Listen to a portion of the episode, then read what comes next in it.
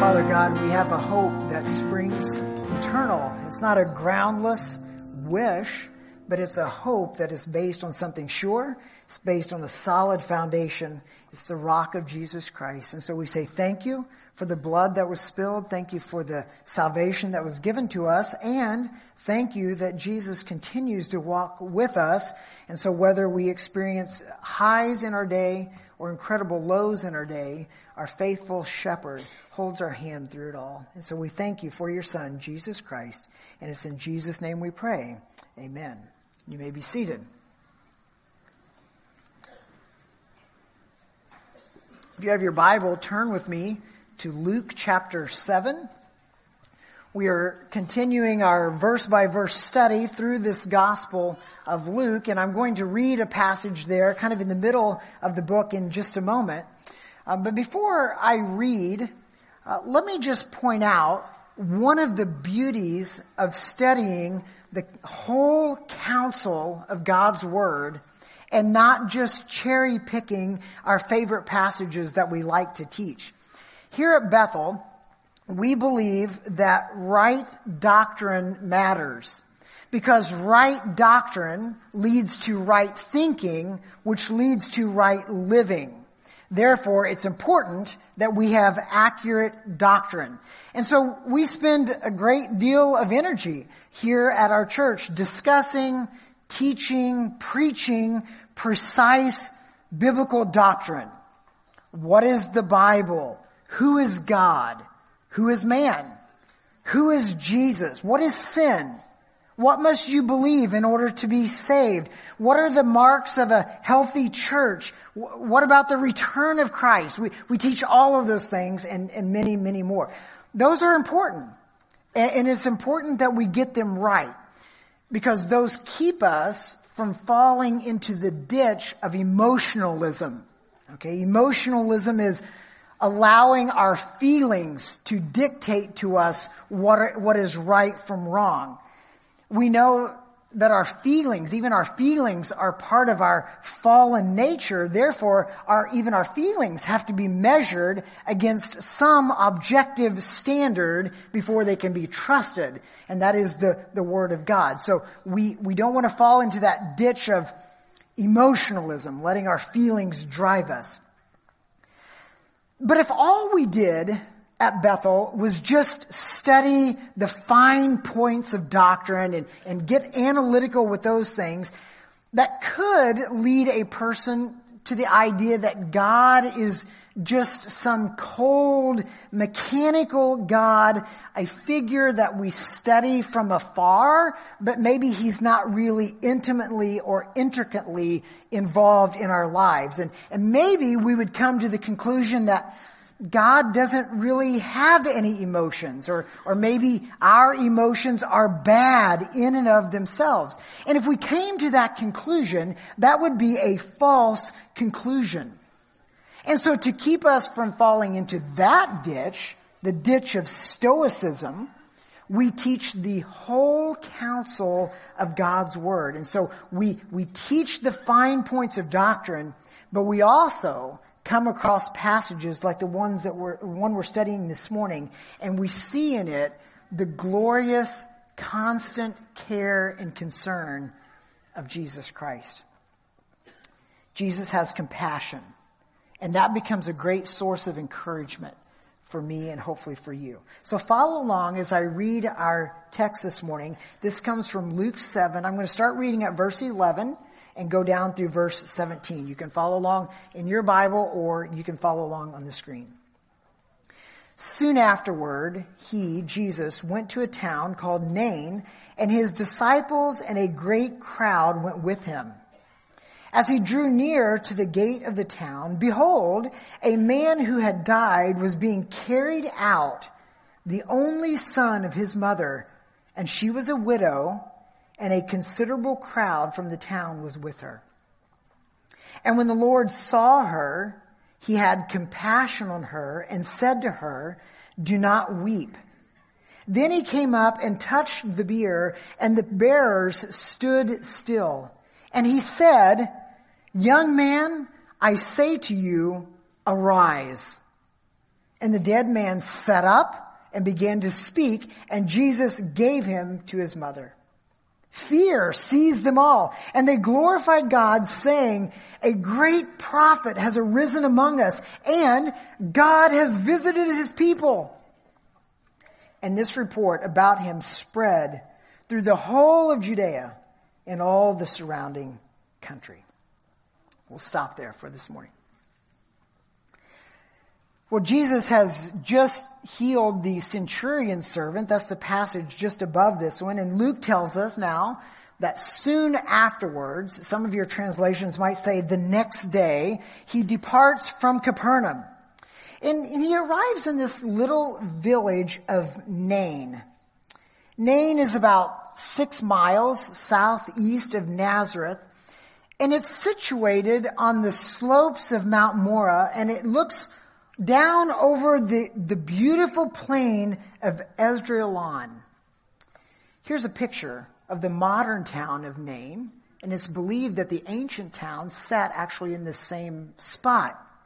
So, because of its spectacular views of both the rolling mountains that you see there in the backdrop and the stunning plain that spreads out far below, the town gets its name, Nain, from the Hebrew word Nain, which means pleasant or lovely.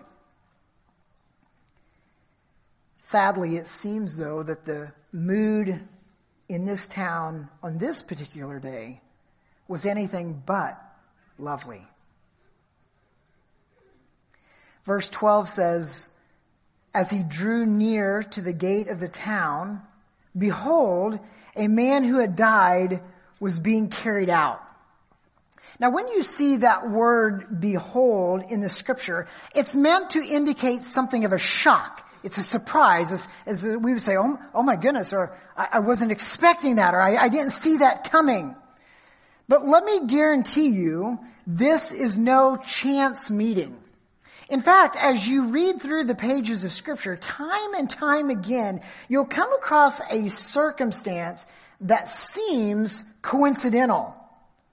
For example, just as Abraham was obeying the voice of God and backing away from sacrificing his son Isaac, we read in Genesis 22, it says, Abraham lifted up his eyes and looked and behold, behind him was a ram caught in a thicket by his horns. Was that just a coincidence?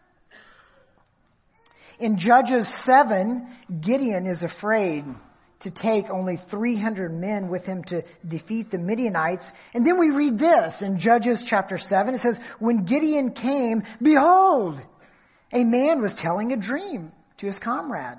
And he said, behold, I dreamed a dream and behold, a cake of barley tumbled into the camp of Midian and came to the tent and it struck it so that it fell and turned upside down so that the tent lay flat.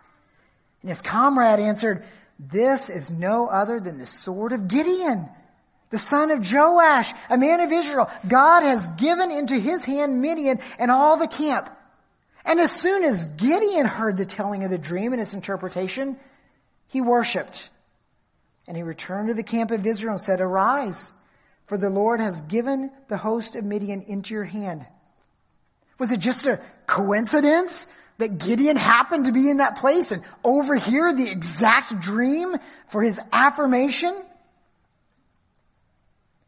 In the book of Ruth, poor Naomi sends Ruth out into the fields to gather grain, and then we read in Ruth 2, so she set out and went and gleaned in the field after the reapers, and she happened to come to the part of the field belonging to Boaz, that was the rich relative of theirs, and behold, Boaz came from Bethlehem.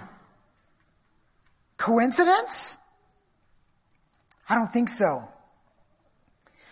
You see, there are no coincidences on God's timetable. God's clock runs precisely and sovereignly as he determines. And so when you get to Luke 7 and you read, Jesus drew near to the gate of the town, and behold, a man who had died was being carried out. This may seem like a mere coincidence to you and I. Rest assured, it is not. God has sovereignly determined that Jesus would go to Nain on this day, at this hour, and to meet this grieving crowd at this moment at this city gate. This is no accident. This is not luck. It is the predetermined will of God so that his son would be glorified eternally. Let me make a bold statement to you from the get-go. The exact same thing is true of you today. There is no circumstance that comes to you outside of the sovereign control of God Almighty. It may seem like a random chance to you. It may seem like what we call fate, but that is not what the Bible says. Psalm 33 verse 11 promises, the counsel of the Lord stands forever. The plans of his heart for all generation. In Psalm 139, we read, Your eyes saw my unformed substance. In your book were written, every one of them, the days that were formed for me, when as yet there was none of them. God was planning them out. In Proverbs 16, it says, The Lord has made everything for its purpose, even the wicked for the day of trouble. Proverbs 19 goes on to say, many are the plans in the mind of a man, but it is the purpose of the Lord that will stand. And perhaps my favorite, especially if you are a believer here this morning, Romans 8, 28 states clearly, and we know that for those who love God, all things, every circumstance, every moment of seeming fate, all things work together for good for those who are called according to his purpose. And how is God using all things for good? Well, verse 29 continues to conform us to the image of his son, and that brings him glory. Nothing happens to you randomly. God is in control. It may not feel pleasant in the moment, but God is using all things to mold you, to change you, to make you like Jesus Christ. I'm guessing that the widow in this story did not feel pleasant when Jesus arrived. But God is going to use this situation for her good and for His glory, the same that He does for you. In this case, we just get to see it through to the end. You and I don't always get to see that on this side of eternity. So let's take a closer look at this widow and the calamity that she faces. Every word in verse 12 matters. Look at it again. As he drew near to the gate of the town, behold, a man who had died was being carried out, the only son of his mother, and she was a widow, and a considerable crowd from the town was with her. Can you envision the heartache that this poor woman is feeling? I doubt that on her wedding day, she ever imagined that this would be her life. I suppose on her wedding day, she danced with her new husband. She feasted with all of her friends. She, she celebrated with her family in this little village of stunning beauty. It was a glorious day. It was a glorious honeymoon. And then they had a son together. And again, their, their family all came around them to ooh and ah over this little baby, you know, like we do when kids are born. And, and this little boy, his cheeks were just perfect. And he loved to be rocked to sleep at night her husband was so excited that his family name would continue on, and he just bragged on his son incessantly. But soon the first tragedy would occur in this young bride's life. Her husband dies. leaving her a widow and a single mom. Imagine that sorrow. It's not how she planned this. They were supposed to grow old together. They're supposed to see their grandchildren. They're supposed to build a future. But at least she has her son. She pulls the pieces together. She tries to make the best of her circumstances. And every day with her son is a gift. He makes her smile. He brings her joy. And as he grows, he looks more and more like her late husband, a welcome reminder of happier days from her past. And then tragedy hits again. Her one and only son dies. She didn't expect it. She didn't plan for this. Every dream for what remained of her future is lying in that casket. And beyond the, the dire certainty that she won't see grandchildren now, uh, their family name won't be carried on, there are the immediate realities that she is left as a woman alone in these days with no protector and no provider. No mom is supposed to bury her child, especially not a mom who's already a widow. Where's she going to turn? And as the tears just pour down her cheeks, I can only imagine on this day she is looking at a future and seeing a lot of sleepless nights, a growling stomach, and worries beyond mention. No wonder there's a considerable crowd with her, feeling that pain. But you know what? Crowds can be fickle. They'll be with her for a while, but in a few days, they're all going to return to normal life, and she's going to be utterly alone. Imagine that kind of heartache. I don't know what you bring into this room this morning with you, but maybe it kind of feels like everything in your life is falling apart. It's not how you dreamed that life would be. It's not how you planned it out. It, maybe your life has been heartache after heartache, disappointment after disappointment, death by a thousand cuts. And you feel alone. Desperately alone. Let me just encourage you. God has not forgotten about you. In fact, while it may seem like God has all but abandoned you, He is supremely aware of every part of your life. It is not by happenstance that you find yourself here. It might feel like it. And I suppose this widow felt like it as well. But I wonder, I just wonder, if we could interview this widow now, 2023, what would she say?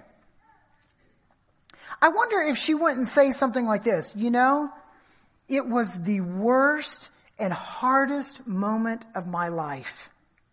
I never want to ever walk through that again.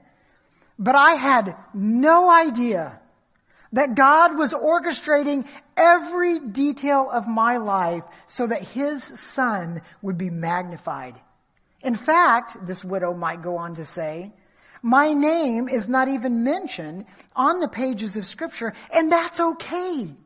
Because the spotlight is on the kindness and compassion of Jesus Christ, and that's where it should remain. It was worth it all because I got to see Jesus on that day. He was at work in the midst of my pain, and to him belong the glory. Now that's easier to say on the back end. That's easier to say much further down the road. But when we can step back for a moment and see the bigger picture, it brings hope. God is up to something good. Verse 13 says, When the Lord saw her, he had compassion on her and he said to her, Do not weep. Jesus was moved with compassion. That, that word moved there with compassion means to be moved in his inward parts. It's like this deep ache, this groan kind of in your stomach. We might say something like, my heart hurt or my heart went out to her. Luke uses that word compassion only three times in his entire gospel.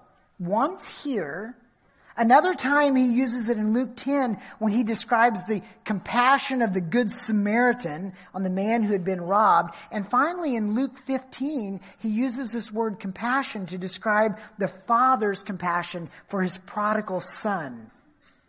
Compassion is a divine sense of pity, affection, and concern for one who is suffering. And when Jesus sees this widow, he feels in his inward parts the pain and the anguish that she is experiencing. And he hears the wails of the crowd around her. And from his inside, he's moved.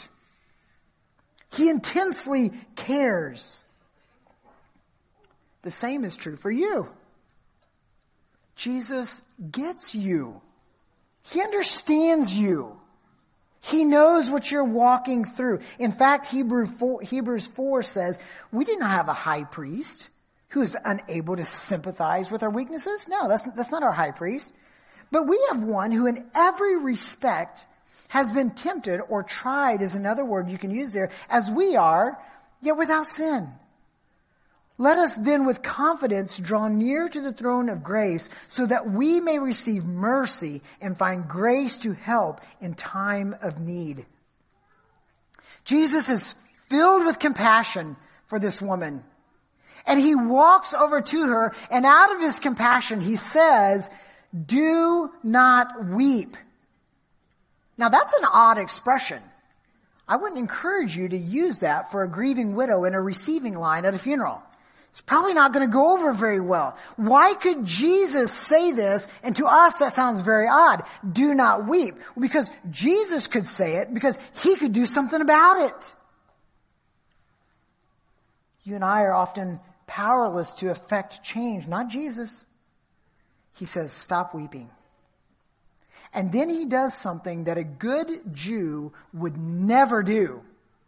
He touches the bier this isn't a casket so much as it's, it's, like a carrying apparatus. It doesn't have a top. It's used to transport a body to the cemetery, but because it doesn't have a top, that's what's going to allow this young man to sit up in a moment. But to touch that, to touch that bier is the equivalent of touching a dead body. And no good Jew would ever do that because if you would do that, now you're ceremonially unclean. You're unfit for temple worship for at least seven days. You got to go through purification to make all that happen. But Jesus did it anyway. He touched it. Why? Well, instead of that thing making him unclean, he actually makes that dead body clean. That's the power of Jesus. And apparently the, the bearers here knew something unusual was about ready to go down because they stop. Maybe they've heard the news of Jesus' miraculous power has been spreading. And so maybe in a, a momentary uh, expression of anticipation, they just kind of stop. What's he going to do?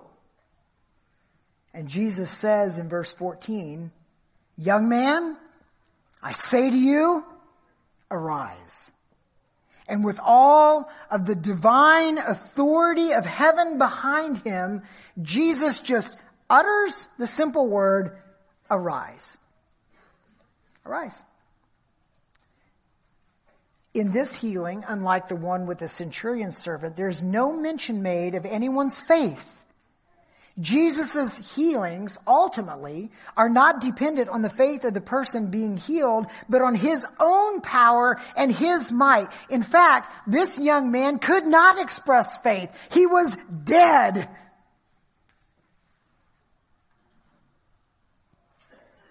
And by Jesus' word alone, he set up. Verse 15 says he set up and he began to speak. Just to make sure that you and I don't read this 2,000 years later and say, well, the kid had rigor mortis and he just kind of set up. No, he set up and he taught. Clear indication. This was a dead person who is now alive. I would like to know what he said. That would have been interesting to know what came out of him. We don't know. But in love, Jesus gives this man back to his mother. Can you imagine the profound joy that floods this mom's heart? Jesus' compassion is evident toward you today as well in two different ways. Two different ways. First, and ultimately, Jesus' compassion is evident toward you in that he caused your dead soul to come alive with that same divine authority.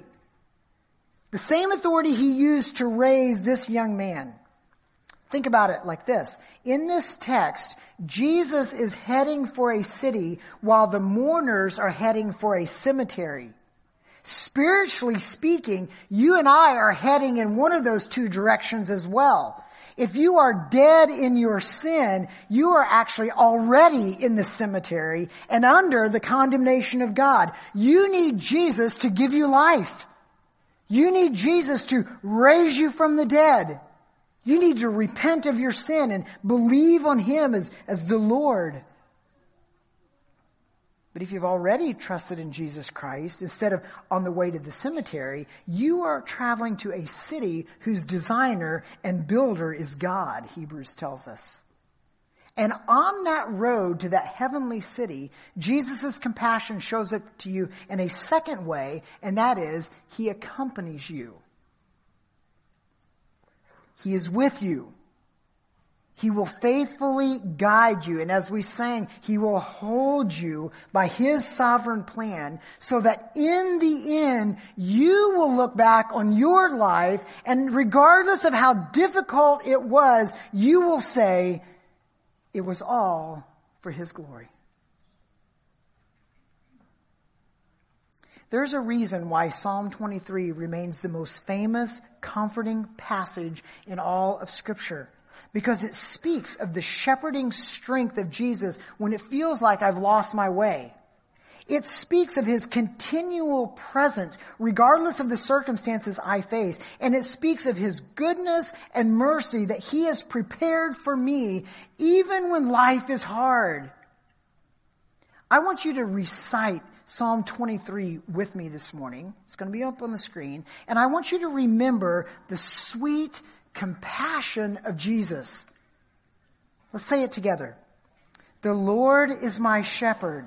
I shall not want. He makes me lie down in green pastures. He leads me beside still waters.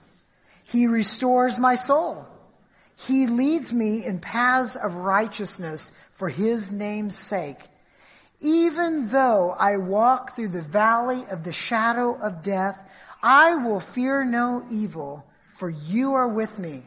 Your rod and your staff, they comfort me. You prepare a table before me in the presence of my enemies. You anoint my head with oil, my cup overflows. Surely goodness and mercy shall follow me all the days of my life, and I shall dwell in the house of the Lord forever.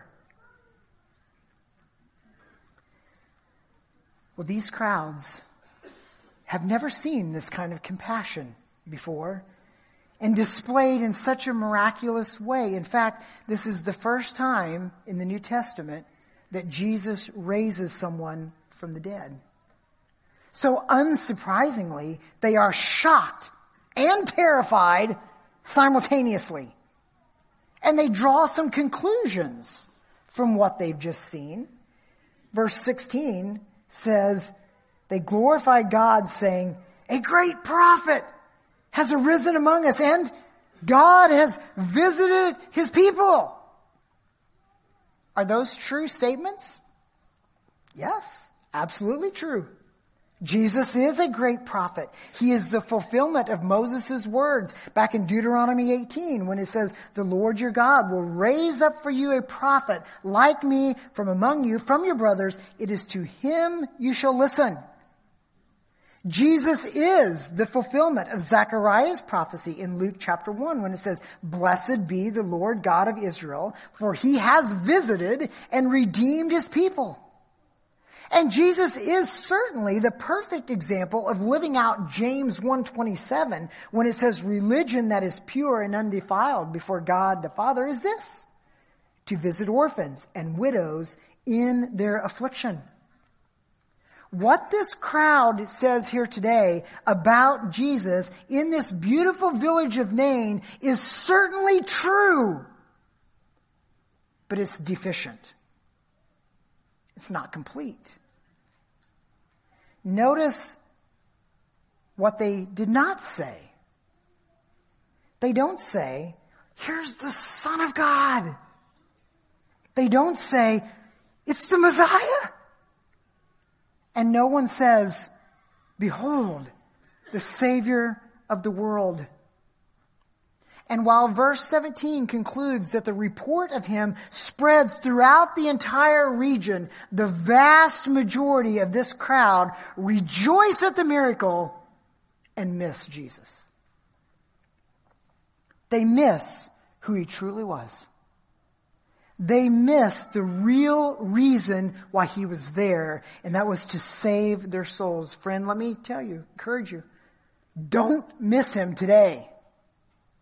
Don't miss him. If you have never believed on Jesus Christ, today is your day. The Lord of compassion will have compassion on your soul. If you name him as Lord, you deny yourself and you live for him.